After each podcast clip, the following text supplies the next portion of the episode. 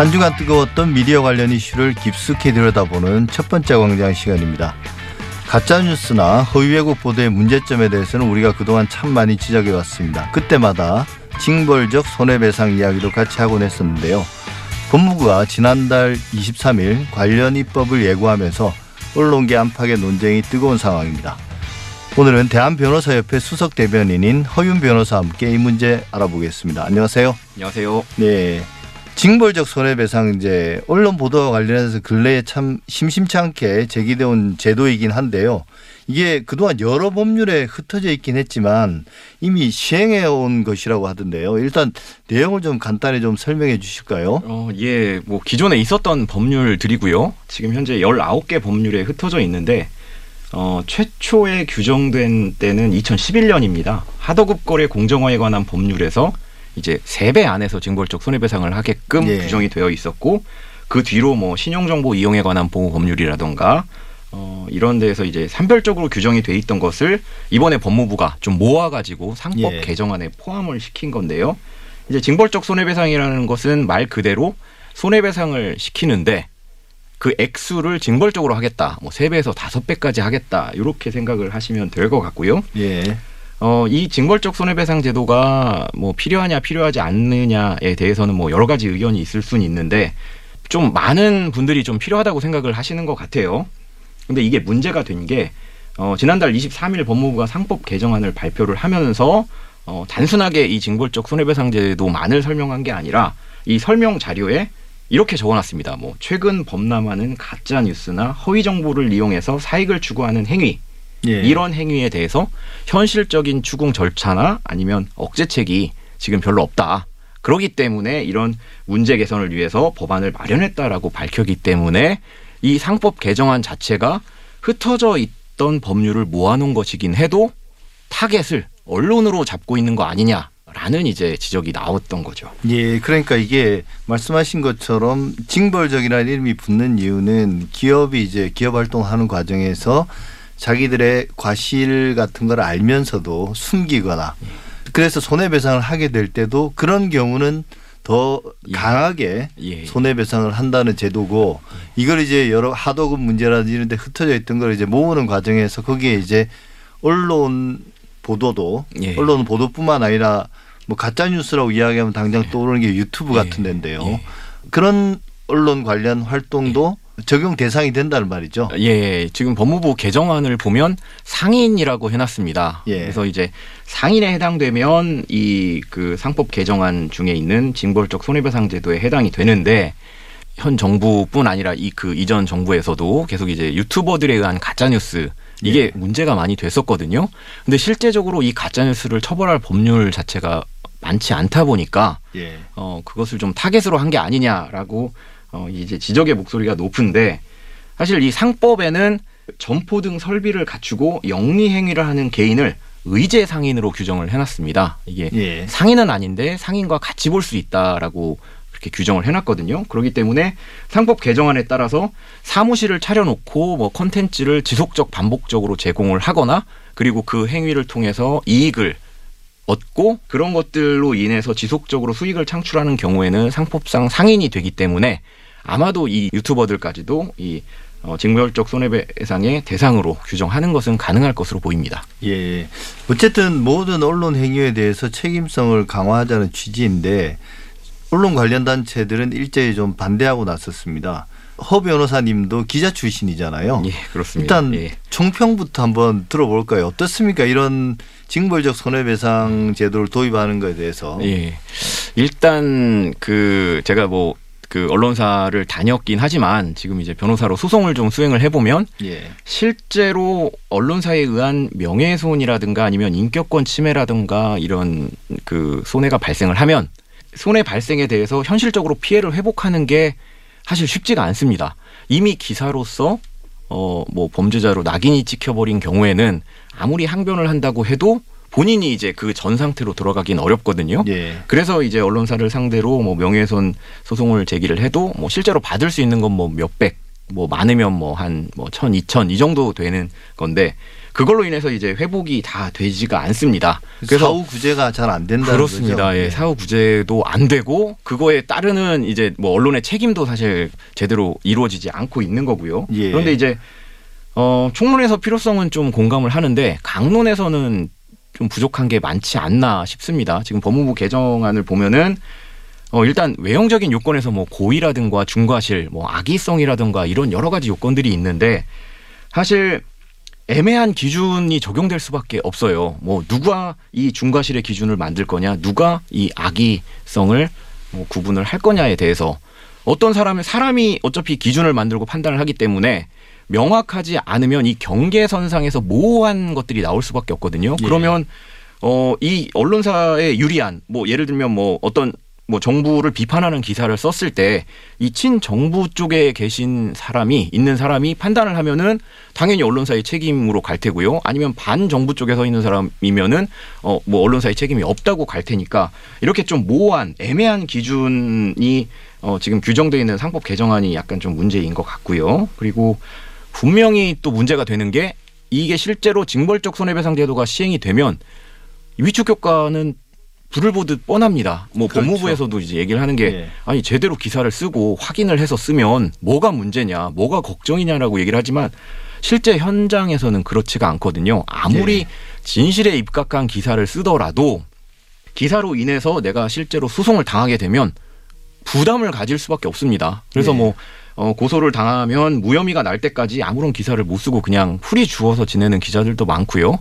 이렇게 분명히 위축 효과가 있기 때문에 요 위축 효과를 방지하기 위한 그런 제도적인 장치를 마련을 해놓고 이렇게 징벌적 손해배상 제도를 어, 좀 도입을 해야 되는 게 아닌가 그런 생각이 듭니다. 예, 사실 그 위축 효과, 뭐 칠링 이펙트라고 하는 게 이 언론 자유에 기자들이 스스로 이제 자기 검열을 하는 문제인데요.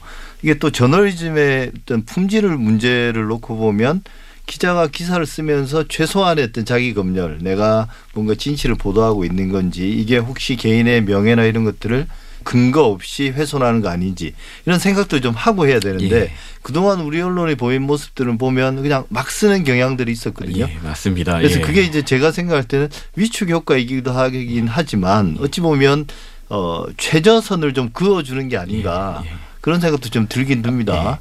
예, 예, 그게 분명히 필요하다고 생각을 하고요. 법무부도 예. 그렇게 생각을 하고 뭐 대다수의 국민들도 아마 그렇게 생각을 할 겁니다. 다만 이제 그 위축 효과라는 부분은 기자들 스스로에게 족쇄가 되는 거고 좀 보완하는 그런 제도적 장치가 필요하지 않을까 예. 그런 말씀을 사실 뭐 겁니다. 징벌적 손해배상 제도와는 또 별개로 어, 형사처벌도 좀 가능하지 않습니까? 예. 그래서 이게 이제 이중처벌이라는 그런 어떤 반발도 있는데 실제로 이제 그 조선일보 기자 출신의 우종창 씨가 유튜브에서 조국 전 장관에 대한 허위 사실을 유포해서 실형을 선고받고 일 심에서 법정 구속됐다가 지난 목요일 항소심에서는 유죄는 인정되지만 실형까지는 아니고 집행유예로 이제 감형돼서 석방되기도 했거든요. 그런데 형사처벌을 받고 또 감옥에 있었던 건 사실입니다. 이게 이중처벌의 여지는 없나요? 어 이제 이중처벌이라는 단어 자체를 어떻게 해석을 할지의 문제인데요. 예. 어 이중처벌이라는 것은 형벌적으로 형사법적인 예. 처벌을 두 번 가해질 때 보통 이게 쓰입니다. 그래서 뭐 예를 들면 어 우리 사회에서 가장 문제가 됐던 게 뭐 예를 들면 뭐 그 징역형을 선고받고 뭐 교도소 수감생활을 했는데 끝나고 나와 보니 뭐 무슨 보호처분, 보호감호 수용시설에 들어가라. 이게 이중처벌 아. 아니냐. 이게 문제가 그러니까 형사와 거고요. 민사에 예. 둘 다 책임을 지는 건 이중처벌 아니라고 예. 말씀이시죠. 그렇게 보기는 조금 어렵습니다. 예. 그러니까 예. 상법상의 징벌적 손해배상은 그 민사상의 예. 문제고 예. 예. 그다음에 이제 명예훼손 형사처벌은? 같은 걸로 예. 형사처벌을 받는 거는 형사상 예. 처벌이니까 이걸 이중처벌로 예. 볼 수 없다. 그 약간 오해가 있는 거네요. 예. 사실 이게 민사적인 소송과 형사적인 소송은 엄연히 다르거든요. 민사적인 예. 소송은 이제 피해자에 대한 피해 회복을 염두에 두는 것이고요. 이 형사소송 같은 경우에는 그 당사자에 대한 이제 죗값을 치르게 하는 국가의 형벌권 행사이기 때문에 조금 목적이 다릅니다. 그래서 이중처벌이라고 보기는 조금 어렵고 다만 이제 징벌적이기 때문에 가중처벌이 어 좀 잘못된 건 아니냐라는 지적은 예. 가능할 것 같습니다. 그런데 예. 그 언론에 대한 징벌적 손해배상 외에도 이제 다른 징벌적 손해배상을 보면은 뭐 예를 들면 뭐 카드 삼사의 개인정보 유출이라든가 이런 걸 보면 사실 반복이 되거든요. 개인정보 유출이 반복이 될 수밖에 없는 게 이 개인정보 유출로 인해서 이 기업들이 받는 피해가 손해배상액이 본인들이 그 개인정보를 유출함으로써 얻을 수 있는 이익에 비해서 이 손해액이 훨씬 적습니다. 그러니까 이게 반복이 되는 것이라 그걸 이제 좀 이제 방지를 하려면 잘못을 저지르면 이만큼 당할 수 있다라는 거를 좀 이제 알리는 측면에서 어, 이 뭐 징벌적이라는 게 그 의의가 있다. 근데 실제로 우리가 외국의 경우를 보면 그 배상액이 정말 말 그대로 천문학적이거든요. 우리나라 같은 경우는 최근에 한 미디어 전문 그 언론에서 한 십 년치를 분석했더니 예. 그 액수가 정말 미미하더군요. 예. 손해배상 액수 자체로는 사후구제가 전혀 되지 않고 그 외의 방법들로 이제 사후구제는 가능하지 않습니까? 예. 예. 대표적으로 이제 정정 보도를 한다든지 반론 보도를 하는 경우 예. 어 이제 주로 이제 언론 중재인데 그 경우도 사실 이게 어 사후구제가 전혀 안 되는 그러니까 일면 톱 기사로 크게 낸 뒤에 정정 보도나 반론 보도는 좀 구석 조그맣게 내는 이런 것들은 이제 징벌적 손해배상제와는 별개의 문제이긴 하지만 네. 같은 이제 사후구제라는 네. 측면에서 네. 이 제도를 어떻게 바꿔야 될까요? 뭐 현재 있는 게 뭐 손해배상과 정정보도, 추후보도, 반론보도 뭐 이런 걸 해주게끔 지금 돼 있는데요. 이 손해배상 액수가 적기 때문에 예. 이 정정보도와 반론보도, 뭐 추후보도가 제대로 이루어지지 않는 측면도 있다고 생각을 합니다. 예. 서울중앙지방법원으로 한정을 시켜 놓게 되면은 이천십팔 년에는 평균적으로 천사백만 원의 손해배상액이 예. 인정이 됐고요. 그리고 가장 많은 손해배상 액수는 이천십팔 년에 사억이 넘어갑니다. 예. 만약에 징벌적 손해배상 제도가 뭐 세 배에서 다섯 배가 인정이 되면. 예. 어, 평균적으로 한 사천만 원에서 칠천만 원까지 올라갈 거고요. 예. 사억 원이라는 돈은 뭐 다섯 배를 곱하면 이십억이 되기 때문에 예. 뭐 엄청난 액수가 일단 되는 것이고요. 이랬을 때 이 손해배상액을 언론사가 부담할 능력이 없는 경우에는 정말 일면에 내가 사제 보도를 할게. 대신 배상액을 경감해줘. 예. 라는 이제 조정이 또 가능한 거죠. 예. 그래서 아마 이 징벌적 손해배상 제도가 도입이 되면 정말 이 제도 자체가 완비, 완벽하게 좀 정비가 돼서 도입이 되면 또 이 피해자의 사후 구제로 또 하나 우리가 얘기를 할 수 있는 게 정말 일면에 톱은 아니더라도 사이드 톱으로 정정 보도가 나올 수 있는 그러니까 십억을 내는 내느니 차라리 이걸 하겠다라는 언론사가 나올 그러니까 수도 있습니다. 애초에 보도에 상응하는 정도의 정정 보도나 반론 보도가 가능해질 거다. 예. 그래서 이제 손해배상 소송으로 가지 않게 미리 예. 이제 합의 보는 방식인 거죠. 예. 그 사실 그 영국의 유명한 대중지인 그 선 거기 같은 경우 예전에 엘튼 존에 관한 보도를 하나 냈다가 사과 보도죠. 정정 보도도 예. 아니고 일면 톱 전체를 예. 일면 전체를 통틀어서. 예. I'm sorry, 존이라고 예. 그렇게 보도를 낸 적이 있거든요. 그것도 대단히 이제 유명한 사례이긴 한데 우리 언론도 그러니까 징벌적 손해배상 제도가 도입이 되면 그런 사후 구제에 조금 더 신경을 그러니까 정정 보도나 반론 보도를 통해서 조금 더 신경 쓸 수 있는. 근데 이제 사실 결국 도입의 실익을 좀 따지기 전에 언론이 좀 원칙대로 보도하고 스스로 변하려고 했으면 이런 제도를 도입하자라는 말도 안 나왔을 거고 예. 이런 제도에 대해서 여론이 압도적으로 지지하지도 않았을 것 같아요. 그래서 예. 좀 씁쓸하긴 합니다.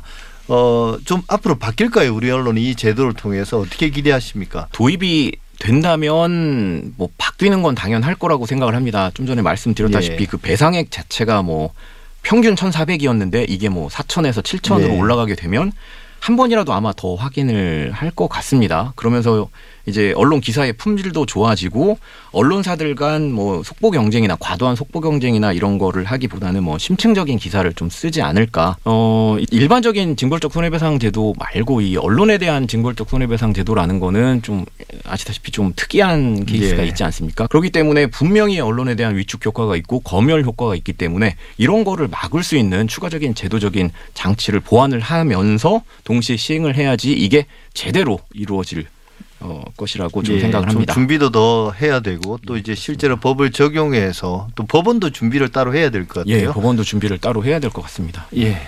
지금까지 허윤 변호사와 함께 징벌적 손해배상제에 대해서 말씀 나눠봤습니다. 오늘 감사드립니다. 예, 감사합니다.